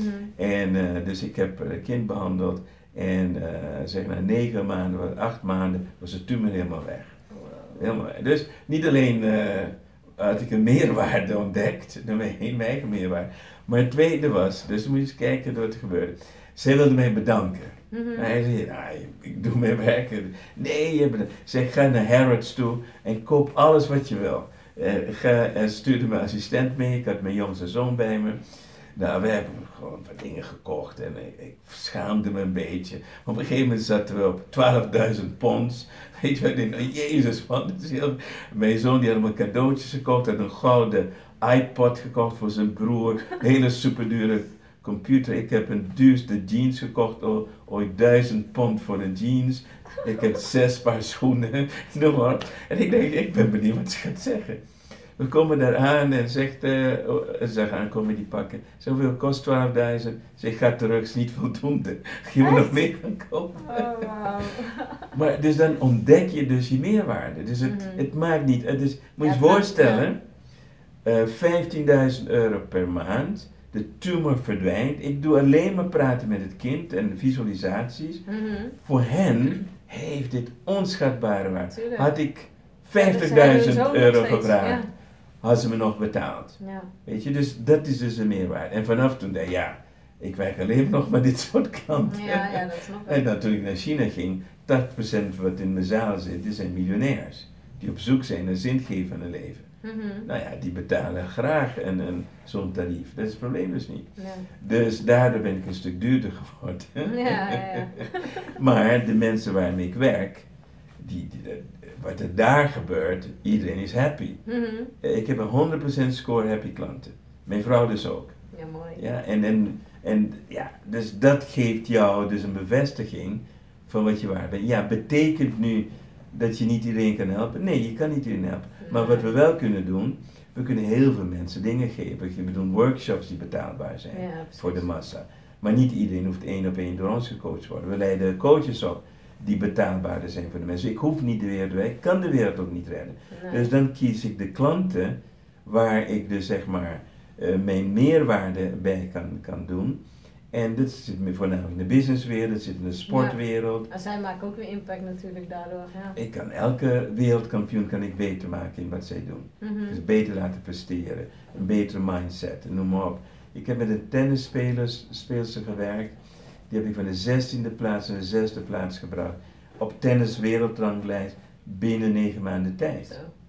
En uh, nou ja, dat, zijn, dat is geld. Mm -hmm. ja. Dus ik ben... Uh, voor het eerst op Wimbledon geweest om te kijken hoe ze daar ging doen. En nou, dat zijn leuke dingen. Ik heb gewerkt met motocrossers, met kickboxers, noem maar op en dat soort dingen. En voor die mensen is het geld geen probleem, want het vertaalt zich onmiddellijk dus in meer omzet. Mhm.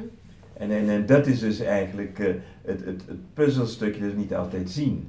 Van als jij iets doet bij een klant, weet je, en het vertaalt zich in mhm. meer omzet, ja, dan, dan, dat is jouw meerwaarde. Het is niet wat ze je betalen, is het effect dat je hebt op de kwaliteit van hun leven, op een business en noem maar op en dat soort dingen. Ja, klopt inderdaad. Ja, en dan praten ze weer verder natuurlijk en dan krijg je zo, zo werkt het ook inderdaad. Ja, ja, ja dat, dat heeft wel even een tijdje geduurd voor het een beetje... ja, die start is altijd dat. De aanloopfase.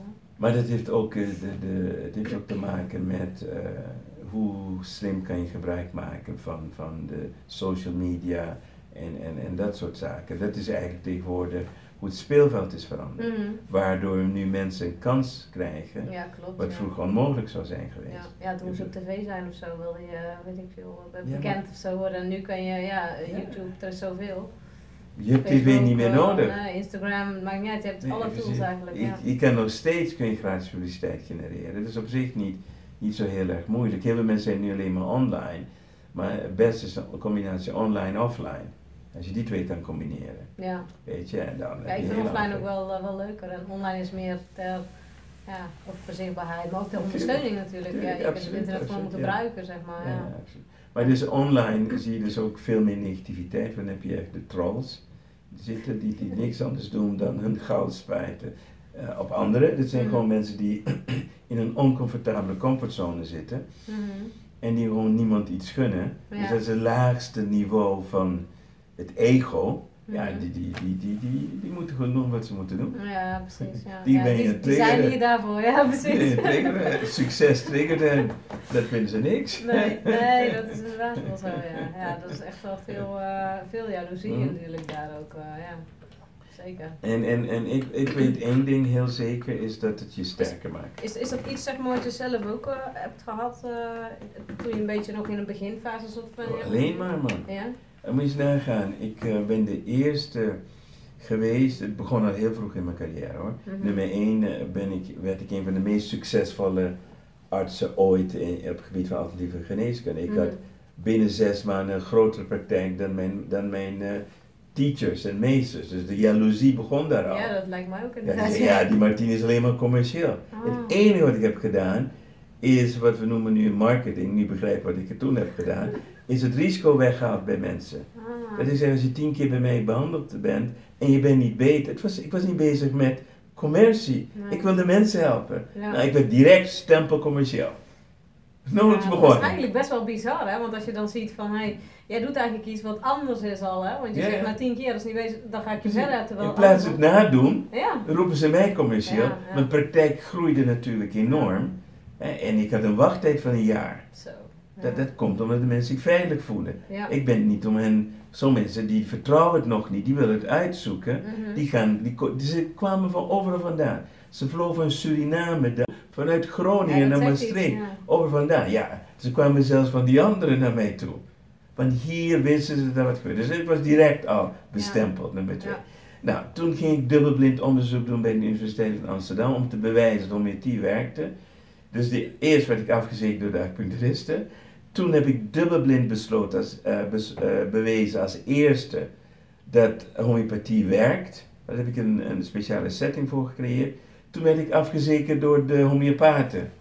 Nou, toen dacht ik, fuck you. Ja, ja, je wilt dat goed doen you allemaal. cannot en win. Nee. You cannot nee, win. Nee. Want dan is het een te grote groep. Ja, Hoe heb je dat dan toch? Want dat is best, lijkt me best ook lastig. Want Ja. je krijgt in één keer iedereen tegen je eigenlijk. Absoluut. In een wereld waar je allemaal hetzelfde doel hebt eigenlijk. Dus dat is heel bizar. Ja, dit was voor mij het rare. Ja. En, en eh, ja, ik deed heel veel onderzoek in, in mijn praktijk, dus ik heb heel veel gepubliceerd. Maar je wordt niet in dank afgenomen. Nee. Ja, dat zullen ze. Dus ik heb heel snel geleerd van je moet niet rekenen op dat anderen je gaan zeggen goed gedaan. Nee, nee. Dus dan kwam ik terug dus op het feit, en, en daar gaat het in feite werkelijk om. Het gaat om de mens die je kan helpen. Ja, Dat geeft mij de kracht en de energie om door te gaan. Ja. Al ga je tegen de wind in. Nou, en dan op een gegeven moment, als je dan. eh, Wat ik begreep onmiddellijk ook, is het probleem is dat acupunctuur, toen we praten over 1980, was nog onbekend. Het was nog heel. Niemand wist precies wat het was. Dus ik ben heel vroeg begonnen met de voorlichting te geven aan mensen van wat kun je verwachten eh, van acupunctuur. Ja. Nou, dat was ook niet bedoeld als commercieel, maar het was Dus puur. lezingen zeg maar. Ja, lezingen, zodat Mhm. mensen een keuze konden maken. Dus ik legde uit hoe ik werkte, wat er gebeurde. Nou, is gewoon natuurlijk mijn praktijk, die liep als een trein. Mhm. Nou, dus dat was dus die fase. Nou, een andere fase was dus dat ik boeken ging schrijven. Nou, mijn boeken werden een succes. Nou, dan krijg je weer andere deel van Ja, want je hebt heel veel boeken Ja, geschreven. ja, hè, dus toen was het, ja. ja nu zit ik, eh, ben bezig met mijn 87 en mijn Ja, 88. zo. Maar goed, dan krijg je dan weer een shit over je heen. Dan verscheen je op televisie. Nou, dan, dan was het helemaal erg. Van, eh, ik was eh, al bijna elke dag op televisie. Toen werd ik een, een bekende Nederlander. Ik kon nergens komen, iedereen kende mij. Dus het was, wat ze noemen dus, in bekendheid heb je dus echt een diepe marktpenetratie. Je bent A-celebrity status. Mhm. Ik had, toen kreeg ik mijn eigen televisieshows. Bij Fox heb ik twee keer shows gedraaid. Mhm. Nou ja, dan ben je in één keer ben je nu de tv-dokter. Krijg je Ja, weer een ander ja. stuk shit in van je collega's. dus ik heb alleen maar shit, op mijn hele leven al hoor. Mhm. Al vanaf eh, het feit, dus ik ben op Curaçao geboren. Maar we moeten verhuizen naar Aruba, dus je bent geen Arubaan. Dus dat Mm. begon het al, je bent Curaçao. bij ja. Maar omdat ik lang op Aruba gewoon kreeg een Arubaans accent. Dus op Curaçao ben je ook geen Curaçaoenaar meer. Dan kom je in Nederland, ben, behoor je bij de Marokkanen en de Turken in die tijd. Ja? Dat was 1970. Ah. Antillianen waren messentrekkers, dat was, dat was criminelen, Mm. noem maar op. Dus, dan Dus kom die je- stempel had je ook al? Ja, die kreeg je dus ook. Nou, dan- dan maak je alle vormen van rassendiscriminatie mee. Ja, Eh, alle kleuren hoor. Ik bel op voor eh, een kamer. eh, en de kamer is vrij. Ik kom eraan, doe ze deur op. De kamer is net verhuurd. Je belt weer op, die kamer is weer vrij. Nou, dus die ding maak ik dus ook mee. Zo. Dan had ik een Nederlandse vriendin, die neemt me uit naar de ouders. Nou, dan wil je niet meemaken wat er dan weer gebeurt. Oh. Dus je bent het gewend. En Ja. op een gegeven moment, eindelijk realiseer je... Maar je gaat er ook wel harder door vechten, denk ik dan, toch? Nou, wat, wat, wat, wat ik denk dat met mij is op een gegeven moment is gebeurd, is het doet heel veel pijn in het begin. Mhm. Het, het is echt, eh, je kan niet begrijpen dat je goed doet en dat je daarvoor wordt afgezekerd. Ja. Ja. Weet je, en, en, en nog steeds, dat, dat, dat, dat, dat gaat de rest van je leven dus door. ja, dus dan moet je gewoon mee dealen, dat is gewoon Dat is gewoon zoals het is. Dus Mhm. op een gegeven moment moet je vrede maken dat dat het feit is. En ook dus op een gegeven moment realiseer, dus ik wist al, dus ook eh, in, in een bepaalde wereld, dat je twee keer zo hard moet werken dan wanneer iemand die van andere kleur is. Hè? Dus je zeg maar blank bent of je dit bent, moet je twee keer harder werken om jezelf te bewijzen. Nou, dat, ken die, dat stukje dus ken je al. Dat Mhm. maakt je alleen maar sterker. Ja, tuurlijk. Dus ik word er meer door gemotiveerd dan, en dat, dat Ja. gebeurde ook in, in, eh, zeg maar, in mijn eh, karate carrière. Dus als jij daar Europees kampioen bent geworden en je moet in Duitsland gaan vechten tegen de Duitse kampioen, dan moet je wel, de 80% publiek is tegen jou. dat heeft een enorm Ja. psychologisch effect. Zo. Ja, Dus die energie moet je in je hoofd vertalen naar positief. Ja. En, en dus wat, wat je dan doet met je reptiele brein, dat, dat maakt gewoon, oké, I'm gonna show you. Ja. Dus je wordt in feite, geeft je meer energie Ja, je de kan al die energie gebruiken, Ja, zeg kun je maar. gebruiken. Ja. Maar laat het je op je inwerken, ga je in de angst zitten, Mhm. dan ben je geparalyseerd en dan Ja. verlies je. Ja. Dus ik heb al geleerd in, in, de, in de competitie en voor zeker omdat ik op een gegeven moment Europees kampioen werd en ongeslagen Europees kampioen, dan word je uitgedaagd door iedereen en noem maar op, eh, iedereen wil over jou heen Ja, natuurlijk. tuurlijk. Ja, we willen allemaal de beste zijn. Ja, ja, dus, nou ja, dus dat leer je, dus dat leer je, daar heb ik het meeste geleerd. Mhm. Ik moet zeggen, daar heb ik geleerd wat het is om een warrior te zijn. Mhm. Kijk, in het holistisch vak ben je een healer. Mhm. Dat is yin. Eh, healer is een introvert. Warrior is een extrovert. Ja? En die twee dat zijn het yin en het yang. En de meeste healers hebben te weinig warriors. Daarom zijn ze bang om een kop over mij Ja, te steken. precies, Je ja. hebt die warrior nodig Mhm. om succesvol te zijn. Oh, ik ben zo blij dat je dat zegt. Ja, snap je- snap ja, ja, ja, ik snap het, ja. En, ja. en dus de meeste healers zitten aan de introverte kant. En introvert wil niet zichtbaar zijn. Nee, Dan kom je jezelf dus tegen. ja. En ja, dan is het niemand dan- ziet jou, dus niemand weet wie je er bent. Precies. Ja. En als ze dan gaan, eh, je kop eh, gaan schieten, ja, dan wil je het liefst in je, in je holletje terugkruipen van Ja. introvert. Ja. En dat is de strijd die, die je zelf moet ontwikkelen. Dus dat betekent dat jij je waarheid moet kunnen spreken, je moet voor jezelf gaan staan. Mhm. Een warrior heeft presence. Right? Dus die, die, die, als die komt ergens binnen, dan komt iemand ergens binnen. Ja. Een introverte persoon heeft minder presence. Ik ben van nature introvert. Dus het warrior heb ik geleerd door de krijgskunsten. Heb je dus geleerd voor mezelf te gaan staan, mezelf te verdedigen. En dat soort. Dus in mijn workshops leer ik de mensen ook een warrior te zijn. En, en ook in het coachen leer je de mensen het warrior stuk. Te ontwikkelen. En dan heb je nog eh, twee andere archetypes die ik gebruik. En dan ga je naar, word je teacher. Dus teacher is wanneer je kennis gaat overdragen. Ja. Dus wanneer jij naar buiten toe gaat, ben je niet meer de healer, nu word je de teacher.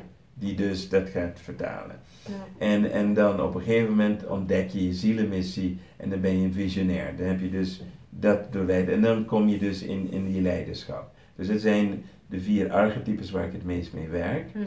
Omdat die gewoon simpel en makkelijk zijn. Er zijn heel veel Ja. subarchetypes die je kan gebruiken. Maar je begint altijd met warrior healer. Dat is de stap 1. Dus je kan eerst healer zijn, dan een warrior, dan ga je naar teacher en dan ga je dus in feite naar de visionair. Mhm. En als een visionair, dan kom je dus meer op de zingeving. Eh, waarom ben ik hier? Waarom doe ik wat ik doe? Wat is mijn passie? Waar word ik het blijst van? En dat soort dingen. Dus je moet in feite al die archetypes doorlopen Ja, en beheersen om jezelf dus neer te gaan zetten. Ja. En dan word je de leider en, en dan stap je gewoon in je rol. Dan ben je op je pad en dan ga je ervoor staan elke uitdaging maakt je sterker. Ja, Maakt niet ja uit. dat sowieso. Dat, dat is live. Ja, ja, precies. Dan ga je weer eh, neer en dan sta je weer op. Yes. Soms blijf je even liggen. Ja, ja, precies. Ik- bijkomen. Mijn laatste boek heet eh 50 tips naar onstopbaar succes. Oké. En mijn belangrijkste tip is dat je één keer vaker opstaat en je neervalt. Ja, Dat ja, is ja, dat is een mooie tip. Ja. Dat is hè. Ondertussen even kijken hoor. We zijn, eh, Ja, goed. ja. Nou, Ja. hebben Dat is mooi. eh, aardig wat gesproken. ja, toch? Ja, ja, ik vind het wel echt mooi dat je, ja, ik moet zeggen, het heeft me ook wel echt gestoft tot nadenken Mhm, gegeven. Ik denk, mhm, oh wauw, heel veel dingen, ja, ik ben wel goed op weg al, maar er mag altijd nog, eh, Ja, absoluut. Er zijn Ja, weet allemaal tips eh, ja, die, die, die echt wel bruikbaar zijn. Ik wil nog even voordat iets zeggen over hypersensitiviteit. Ja. Want ik ben ook, ook eh, zeg maar hypersensitief. Mhm. Maar zolang je dus dat gebruikt als een excuus en niet als een opdracht. Het is een opdracht Mhm. om iets in je verder te ontwikkelen. Hè, dus wat, wat hypersensitiviteit voor mij betekent, is dat je te veel open staat. En je Mhm. bent niet voldoende geaard. En met het systeem die ik heb ontwikkeld, kun je dus veel beter ermee omgaan. Dus je gaat kijken naar de eerste module, Mhm. dat gaat dus om de emoties en de conflicten. En de hypersensitiviteit, die, die voelt en ervaart dingen veel sterker. Ja. Dus met acupressuur kun je dat helemaal gaan leren beheersen. Dus, de- en, en dat is dus de eerste stap die we moeten leren. En dat, dat geef ik ook in mijn workshops. Ik heb dus hele simpele protocollen waar je elke emotie kun- mee kunt oplossen. Mhm. Hè, zelfs een fobie kan je dus oplossen in no time. Soms, soms in een kwartier kan je fobie weggaan. En dat heeft dus allemaal te maken met, met dus, eh, dus leren omgaan met, met jouw, jouw sensitiviteit. Dat is het eerste wat, wat, wat je dus moet, moet gaan aanpakken. En dus als je dus elke trigger die op je afkomt, waar je op reageert, die, die komt binnen, eh, versterkt. Mhm. En, maar het, het is een voordeel, want je kunt nu veel dieper werken. Kijk, dus wat ik heb geleerd in, in, in, met, eh, met conflicten en emoties. In de eerste fase haal je die hele sterke triggers die zijn het makkelijkste. Als je een schaal zou gebruiken van 0 tot 10, dan zit je tussen de 8 en de 10 heen en weer. Dat is hypersensitiviteit, right? Mhm. Dus die pak je aan en die gaan allemaal, op een gegeven moment gaan die allemaal dus naar 1, 2, 3, 4 of 0. Mhm. Dan wordt het beheersbaar, dat is Ja. één. En dan wordt het veel subtieler. Want nu ga je reageren op die kleinere dingen. Dus nu, nu ga je dus niet meer op die grote dingen, nu ga je dus op die kleine frustraties ga je dus inwerken. Dus dan kom je op die fase. Mhm. En dan kom je in wat ik noem in, in de zen. Dat je dus dat alles wat er gebeurt, je of niet meer raakt, en als het je raakt, weet je wat je moet doen. Ja, precies. En iedereen ja. kan die staat bereiken. Ja. Er zijn heel weinig mensen die me nog kunnen triggeren. En als ik getriggerd word, kan ik het eh, binnen no time kan ik het managen. Ja, precies. Ja. Maar- laat het er gewoon zijn en dan, Precies. dan heeft het ook geen, blijft niet plakken meer dan. Hè? Nee, maar je moet het zo zien. Al- je bent- eh, iedereen is een spiegel van jou. Mhm. Hè? Dus als iemand mij triggert, dan betekent dat er in mij nog iets geheeld moet worden. Ja, Het heeft niets met jou te maken. nee, klopt. Hè? Dus, en dan moet ik naar binnen kunnen gaan. En dat stukje helen, dan kan jij hetzelfde doen wat je net hebt gedaan. Nu heeft het geen effect meer. Mhm. Ik heb met mijn vrouw in onze relatie zijn we enorm gegroeid. Om een relatie zit je dus in, in een, een, noem maar even, je hebt een, een, een contract met elkaar. Wij gaan alles aan met elkaar. Mhm.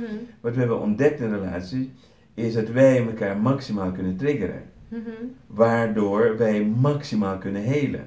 Dus wij zijn zo versneld gaan helen, Ja, dat is mooi. dat wij eigen, afgelopen februari, eh, op Valentijnsdag, hebben we onze eerste koppelsretreat gegeven. En hebben dus Oh, cool. eh, een paar echtparen genomen en hen geleerd wat we hebben geleerd in de zeven jaar dat we met elkaar aan het werk zijn. Wat er gebeurt elke keer als je een conflict opru- opruimt, kom je dieper in de liefde. Ja. Steeds dieper. Dus wij hebben, no, beide van ons hebben dezelfde ervaring, dat wij nooit wisten hoe diep de liefde kon gaan. ja, omdat je het niet kende natuurlijk. Kennen het natuurlijk Nee, niet. Nee. Wij kennen liefde, wij eh, denken het is heftig. Maar het wordt steeds meer en meer en dieper en dieper. Elke keer als je zo'n brug van conflict ingaat. Ja. En ik, mijn gedrag in conflict is totaal veranderd. Want ik zat in het begin, eh, zeker met mijn vrouw, zat ik in mijn reptiele brein. Dus dan heb je angst of agressie. Mhm. En nu is het gewoon, oké, en nu heb je alleen maar compassie. Ja. Je hoort de ander aan, je, je, je begrijpt de ander maar het raakt je niet meer. Mhm. En als het je raakt, raakt je veel minder. Ja. Je kunt er veel sneller wat mee doen. ja, zeker. Ja. Dus de hele relatie is veranderd. Alleen maar door, door aan het gewerkt. Dus het werkt dus zowel op het gebied van relaties, dus het gebied van liefde, het werkt op het gebied van materie, het werkt op het gebied van bewustzijn. En het werkt dus ook op het gebied op het lichaam, die vitaliteit en dat soort dingen. Dus ja, en ik praat niet meer over spiritualiteit, ik praat alleen over bewustzijn. Mhm. Hè, want eh, heel veel spiritueel geneig- neigende mensen zijn niet zo bewust als ze denken te zijn. Nee, dat is waar. Die hebben vaak nog heel veel shit. Precies, die zitten heel vaak nog in de slachtofferrol. Ja. Ja, Dus bizar hè? Dat dat ja, dan, dit ja, is zo, maar ze ja, doen een ja. aantal dingen Ja. die, die noem- Spiritueel genoemd worden. lijken, ik noem Ja. het het spiritueel vernisje, het is de gulden laag. Ja. Dus je shit neemt Ja. en je gaat goud eroverheen verven, is het shit met goud eroverheen. Ja. Maar het is een laagje. Mhm. Als je door dat laagje heen prikt, zit je zo in de shit. ja. ja, inderdaad. Ja. Je? Dus het is veel beter om naar shit te kijken. Eh we praten echt over shit. En de gouden munten te vinden in de shit. Dan het te bedekken met een land van liefde. Dat is de transformatie. Ja. Dan zeg je in elke shit zit iets goeds, right? ja, precies. En ja. dan de derde fase is: hé, hey, ik heb deze shit gecreëerd. Wat zou ik willen creëren in plaats van die shit? Ja. En dan kom je uiteindelijk in de vierde fase. En in de vierde fase Dan ben je doorspoelen en dan Ja, ja, ja, ja, ja. Nee, vierde fase ben je één met het universum. Mhm. Dus dan heeft je ego, je reptiele brein, heeft geen enkele kracht Invloed meer over jouw gedrag. Ja. Dus eh reptiele brein is er nog wel, eh, maar het, het is zeg maar in coma. Dus je begint zelf in coma, in Mhm. bewustzijn, Mhm. maar je reptiele brein is 100% Actief. aanwezig en je eindigt, het reptiele brein in coma is en dat je 100% aanwezig bent. En als je dus naar spiritualiteit kijkt vanuit dat stuk, dan zijn heel veel spirituele mensen echt nog niet spiritueel. Nee, nee, nee, dat, is, inderdaad. dat is het grote verschil. Ja. En als model is het zo simpel. En dan kijk je heel anders de wereld in. Want ik zeg spiritualiteit bestaat niet. Het enige wat bestaat is hoe bewust ben jij Mhm. van wie jij bent. En dan kun je het in je hoofd weten, maar je moet het nog steeds worden. Snap je? Je kan in Ja, theorie of kennis is nog geen macht. Dus hier is macht wanneer je het wordt, dus is het zijn en niet het doen. Dus de meeste spirituele mensen zijn aan het doen, maar zijn er dus niet. Nee, want ze zijn niet aan het zijn. Precies. That, that's the big difference. En, en, en dit is wat, eh, ik denk ook wat ik zie als mijn kracht, dat ik complexe dingen terugbreng naar de essentie. Ja. Dat moest ik, wel, dank, ja. moest ik wel met mijn hersenbeschadiging. Dus ik keep it simple. Ja. Dus ik moet altijd zoeken achter al die hype van wetenschap.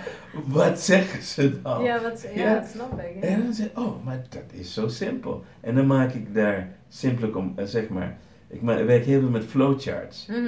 En, en daar kun je dingen heel simpel vastleggen. Stap 1, stap 2, stap 3, stap 4. Ja, dat is Dus ik heb ook de hele spiritualiteit, de, ik noem de, de evolutie van je bewustzijn, heb ik vastgelegd Mhm. op een kaart waar je precies ziet waar je bent, waar je naartoe wil gaan, welke chakra dus niveau je bent en, en dat soort dingen. En dan wordt het visueel Mhm. en dan kun je al die, die woorden die iedereen roept, ego, waar niemand weet wat het is, maar iedereen roept, het is je ego. Iedereen zit in ego. Mhm. Niemand zit niet zonder een ego. zonder De meest spirituele mensen zitten volledig in ego. Dus het kan niet zonder ego. Maar je, kan, je bent ego, je, roept, je bent egoïstisch. What the fuck is egoïstisch? Wanneer iemand zegt tegen jou, jij bent egoïstisch, weet je wat ze zeggen? Jij doet niet meer wat ik wil, mijn ego is gekwetst, ik beschuldig jou ervan dat jij mij niet meer dient. Nou, dat is de definitie van Ja, egoïsme. klopt, ja. Maar omdat ze naar buiten wijzen, omdat niet Ja. zichzelf te zien, en de arme schapen denken, oh ik ben egoïstisch. Egoïsme is het beste wat er is. Mhm. Want als je niet voor jezelf zorgt, hoe kun je geven? ja, Als jij geeft en je hebt weinig te geven, put je jezelf uit. klopt. Ja. Dus je moet een bepaalde vorm van, ik moet gezonde egoïsme hebben, door te zorgen voor jezelf, je grenzen aan te geven, je waarheid te durven spreken en te gaan staan voor wat je, voor je Mhm. bent. Nou, als hem iemand het ego wil noemen, so be it. Ja. Maar diegene die roept ego, is degene die dus het meest getriggerd Die, ja, wordt. die zit dus het zwaarst in de ego. Ja. Dus, en dat is het mooie om te zien. Als je het spel door het hebt, een spel, ja. denk je, oh, zo. whatever. Weet je wel? Dus dan, en dan kan men je ook niet meer raken, omdat je begrijpt van, van Je wel... ziet wat er gebeurt. ja, precies en wat er gebeurt. En je ziet de logica erachter. En je zit er ook zelf niet meer in met je pijn en al je shit, want je, hebt dat opgelost. Je gaat naar de compassie toe. Ja, mooi. En dan zeg je, oké, ik zou je graag verder willen helpen, maar je bent nog niet klaar om het te doen.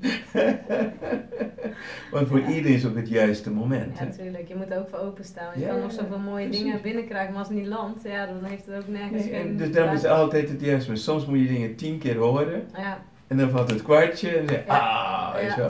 Maar ik, ik kan het tien keer tegen zeggen, als wij een relatie met elkaar zouden zeggen tien keer, gebeurt niks, je gaat naar een lezing toe en dan vroeger werd ik daar boos over. Ja, maar met Joy die komt naar me toe en zegt, oh ik heb weer dit en dat. Ik zeg, Joy, dit heb je al in mijn workshop gehoord. Maar dan komt het pas binnen Ja, en dan zeg je, ja, maar dat heb ik je al honderd keer verteld. Ja, dat Weet je wel, oké, whatever. Maar dat was ze klaar. het. Ja, was ze klaar. Nu hou ik mijn mond. Ik zeg, laat maar zitten. Ik zeg, waarom ga ik er niet druk over? Gaan we nou weer Ik ben, ik ben meer blij dat die binnenkomt. Ja, ja.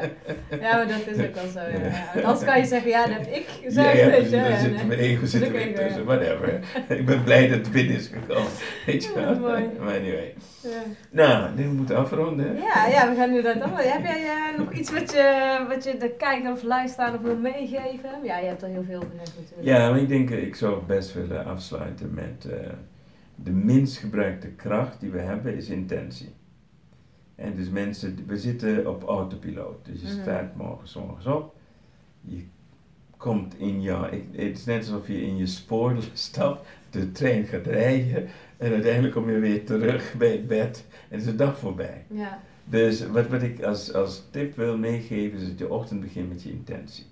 Dat je 's ochtends gewoon even, en hoeft niet heel lang, kan drie, vier, vijf minuten, dat je even stilstaat hoe wil ik dat deze dag is. ja. Dus dat je mee, meer verantwoordelijkheid neemt dat je zelf creëert voor de dag. Dus dat is eigenlijk, is de eerste stap in de creatorfase. Mhm. En, en dat begint met de vraag stellen, hoe wil ik me vandaag voelen, wat wil ik vandaag bereiken. En als je al weet wat voor afspraken je hebt, hoe wil ik dat dat eh, afloopt, hoe wil ik in die afspraken zijn. Mhm. Voor dat je hele moeilijke conflict hebt met iemand, dan begin je al van ik wil in volledige vrede en liefde, wil ik dit gaan ervaren. Als je hypersensitief bent, eh, bijvoorbeeld je moet een lezing gaan geven en je weet daarna dat je helemaal uitgeput bent, Mhm. kun je van tevoren al eens beslissen dat je anders wilt voelen. Ja, En hoe meer je dat dus zijn doet- als je klaar bent. Ja, ja precies. Hoe Ja. meer je dat dus doet, Mhm. hoe meer je de creator wordt. Dus het begint alleen met intentie. Ja. En de meeste mensen weten niet hoe sterk de intentie werkelijk is. En, en in, echt een intentie hoef je maar één keer uit te zenden. Waar je dat vervolgens doet, is werken aan jezelf, zodat die intentie ook wa- waar kan worden. Dus je moet ook in vruchtbare bodem komen. Ja. Dus ik, Anders dan- doet het niks. Nee. Ja, ik wil daar één voorbeeld geven ter afsluiting. Mhm. Is toen ik 18 jaar was, was, nee, was het 18? Ja, 18, was de eerste winter die ik doorbracht in Nederland. En dan werd ik heel depressief. Ik wist niet dat ik leed aan Mhm. winterdepressie. Mhm. Ik was gewoon depressief. Ik wilde het heimwee, dacht ik. Ik wilde naar huis. En, maar geen geld voor een ticket. Mijn vader wilde het ook niet betalen. Dus ik lag eh, een beetje gewoon eh, weg te, ja, gewoon in bed, zielig te wezen. Volledig maar afvragen waarom ik nog leefde, waarom ik zo doorga, noem maar op. Mhm. En toen hoorde ik op de radio een, een lied. Of het was een hele melancholisch, melancholisch lied, was heel was instrumentaal. En dat deed wat met mij en ik voelde me daarna beter. Dus ik ging naar de, toen hadden we nog die singles en dat soort dingen, naar de, de shop toe waar ze platen verkochten. En uiteindelijk heb ik gevonden wat het was. Het bleek dus Carlos Santana te zijn. Die kwam uit met Black Magic Woman. En de achterkant was de B-kant, terwijl Ja. de A en de B-kant was Samba Pati. Dat was dus een hele melancholische eh, instrumentaal nummer. En die heb ik grijs gedraaid. En dat heeft mij de depressie gehaald. En heb ik de, de, de eh, intentie eh, uitgezonden, helemaal niet bewust of in die tijd. Ik zou, ik zou ooit deze man persoonlijk willen bedanken voor het creëren van deze muziek. Nou, dan moet je even de tijd doorspoelen. Mhm. 25 jaar later zit ik met Carlos Santana in zijn studio, hele avond alleen met hem te praten. Echt? En ik heb hem nog bedankt voor wat hij heeft gedaan. En toen vertelde hij mij het volgende verhaal. Dit was voor Woodstock, want Santana is met Woodstock beroemd geworden. Was hij depressief, want Santana dat lukte allemaal niet. En hij was in New York in een hotel. En hij hoorde, uh, buiten zijn raam hoorde hij hele melancholisch iemand Sadara klarinet te spelen. En dat was hetzelfde lied. En dat heeft hem toen inspiratie gegeven. Dus dan zie je dus hoe die cirkel dus uh, rondgaat. En, en dat een intentie zo krachtig is. En als je dus een, een vision board maakt, doe je altijd met een intentie. Mm En voor mij heeft dat altijd gewerkt. Elke vision board is bij mij uitgekomen. Tot op de puntjes toe. Zelfs met mijn vrouw. Die nu boezemvriendin is met de twee toppers in Amerika. Alleen met vision boards. Dus die kracht van intentie is zo sterk. Het enige, we eigenlijk right, precies. Het enige waar je moet werken is de onzin in je onderbewustzijn mhm. die je allerlei onzin vertelt over eigen beeld, zelfbeeld uh, of eigenwaarde, mm noem maar op, uh, dat soort dingen. Wat, een, een, constructie is gecreëerd door de ervaring die je hebt meegemaakt. En daar moet je aan voorbij. En daaraan kan je aan voorbij door uh, met name met kwantum te werken, een andere toekomst voor te stellen waar jij in je volledige potentieel staat. Mhm. Als je die twee dingen mee zou nemen, intentie en naar de quantum potentieel van jezelf te gaan, dan gaat je leven veranderen. Daar is niet zoveel voor nodig. Ja, die twee dingen moet je vasthouden. That's it. Nou, dankjewel. Graag gedaan. Super bedankt dat je ja, in de uitzending wilde zitten. Ik vind het heel uh, pleasure. mooi. Uh, ja, super bedankt. yes. Dus uh, vond je dit nou een uh, gave podcast? Uh, laat ook even een reactie achter. En ehm, ja, wil je nog meer inspirerende podcast, dan kan je me vinden op uh, Christopher Lieshout op YouTube. En ja, uiteraard op Spotify en Soundcloud, HSB Live en Biz. iTunes sta ik inmiddels ook ja, op. top. En ik wil één tip meegeven. Vind je dit waardevolle content, deel het met je vrienden. Deel het, laat zoveel mogelijk mensen weten van deze podcast. Want zij brengt echt goede dingen en daardoor krijg je natuurlijk meer bezoekers. Oh, dankjewel. Ja, zeker. En als ze jou willen vinden, waar kunnen ze jou vinden? Roy? Oh, overal. Roymartina.com. Ik heb ook uh, YouTube, roymartina.tv. Ja. Dus gewoon mijn naam en dan .com vind je me. Oké. Okay. Nou, Easy peasy. Helemaal super. Oké, okay, bedankt voor het kijken en luisteren weer en uh, tot de volgende keer. Hey, doei! Doei!